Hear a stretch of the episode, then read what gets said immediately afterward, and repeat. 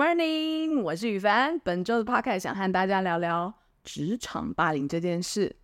这个是员工被老板霸凌，然后这个是上级啊。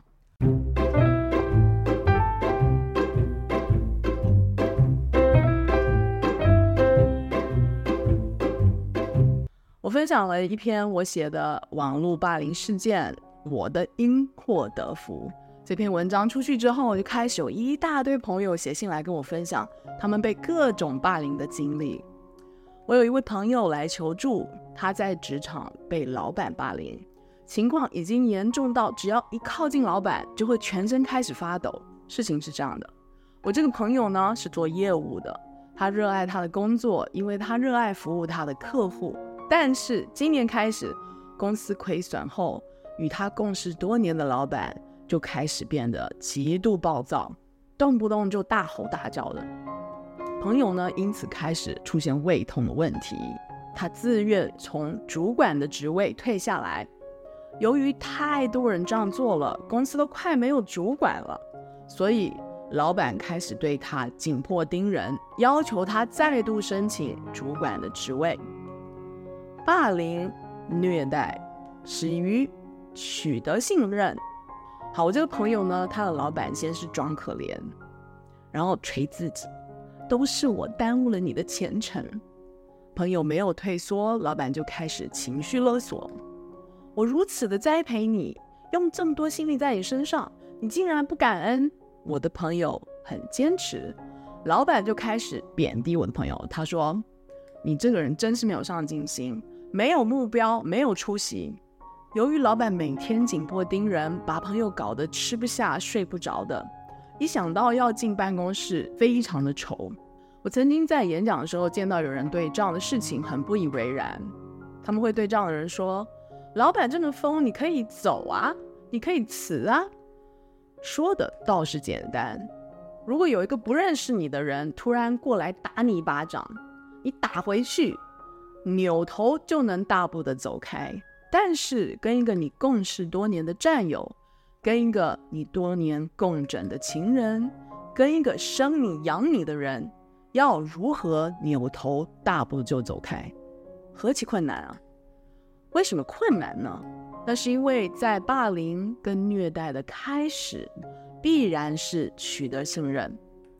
人会对另外一个人信任，一定是他对你好，照顾你，关心你。让你觉得他如父如母，与你称兄道弟，让你觉得永生不弃。这些过程都不是一天两天的事，它都是个把个月、好几年的事。对一个你已经信任的人，当他行为改变的时候，我们一开始都是不解跟困惑。由于你原本认识很信任的人已经不见了。所以，我们也都会因为失去而感到哀悼。哀悼的时候，要经历好多的个情绪，最后才会接纳。但是，第一个情绪通常都是否认，所以我们就会开始帮他们的行为找借口。他一定是压力太大啦，他一定是逼不得已啦，他一定进入更年期啦。挑拨离间是孤立的手段。那我有另外一个朋友跟我说，他不想进办公室，因为他觉得很孤单。他的老板会在开会的时候跟所有的同事说：“你们最好不要学他，你看他做什么事都不仔细，给我捅着什么篓子。”他说后来同事都不敢跟他说话，不敢约他一起吃饭，因为如果老板看见了。那些人就一起倒霉。朋友在办公室落单，就变成了老板打压、贬低更好的对象了。每一次他被叫进老板办公室，大家就在外面竖起耳朵，等着老板对他的吼叫。我还有另外一个朋友，说他也不想进办公室。我以为是他的老板对他不好。他说：“Oh no，老板对他很好，很关心他。”还会警告他，他的同事把事情搞砸了以后，把责任在背地里推给他。他说同事都蛮讨厌的，本来一开始都好好的，但后来都会突然变得很冷漠。这些就是不同形式的挑拨离间。把一个人说成跟你们都不一样，你只要跟这个人好就被惩罚，或是我让你怀疑他，我让他怀疑你，你们都跟我好就好了，但都跟对方不好。挑拨离间是孤立人的最佳手段。孤立是霸凌循环能成立的必要条件。朋友问我，做什么要孤立我呀？当然要孤立你，你被孤立就势单力薄啊。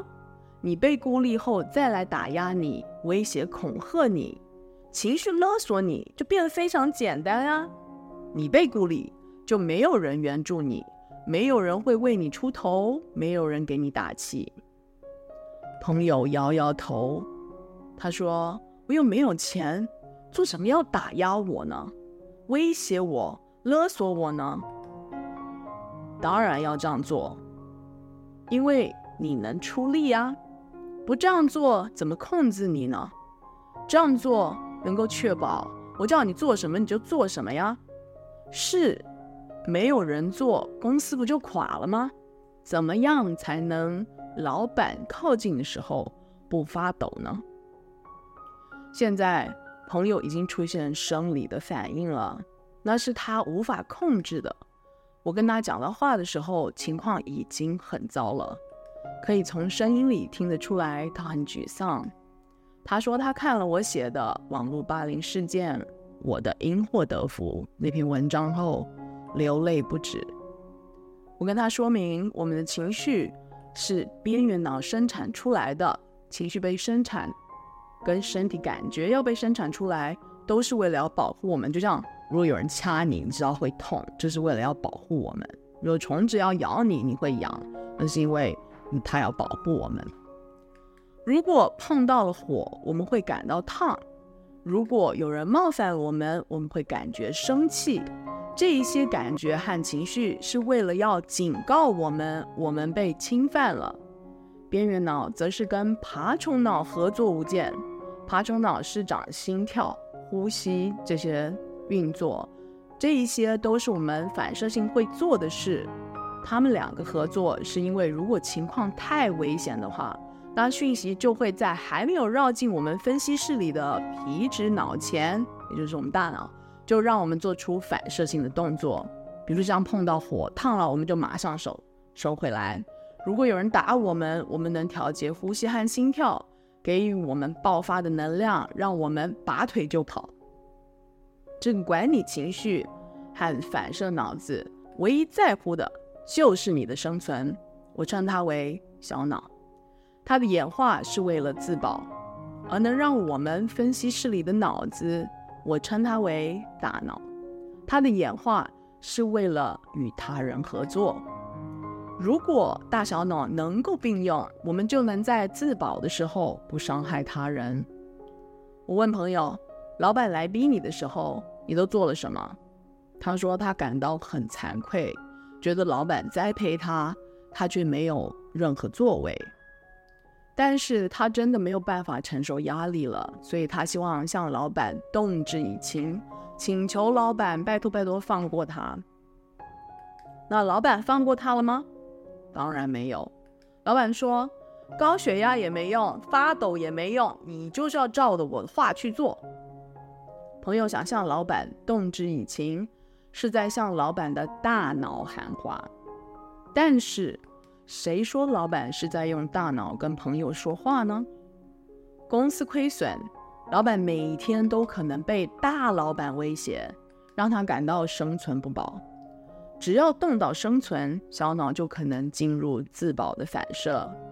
在小脑的世界里，没有同情心，没有友谊亲情，没有道义，因为要自保，所以不是你死，就是我活。朋友的小脑知道他处于一个你死我活的环境，但是朋友的大脑却不知道这件事。如果他知道，他不会跟老板动之以情。不止如此，每当小脑警告朋友他处于危险的时候，朋友的大脑还要压抑自己的情绪，觉得自己不应该怀疑照顾他多年的老板，为老板的行为找借口。既然小脑生产情绪被忽略，那小脑只好启动生理反应。你遇到让你极度害怕的人事物的时候，你会怎么样？发抖，对吗？朋友问：“那我要怎么样才可以不靠近老板就发抖呢？”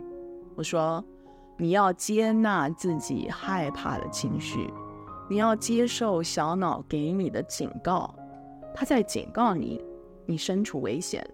你要知道，老板对你的逼迫，并不是要让你更好。”而是透过对你的斗争来达到生存的目的。大小脑认知一致了，小脑知道你听到了他的警告，他就不需要把警报器一直调得更大声了。那时情绪才会离开，那个时候生理症状才会停止。以上就是今天的 Podcast。这是上集哦，朋友后来有没有成功扭转自己的排序？我们下集揭晓。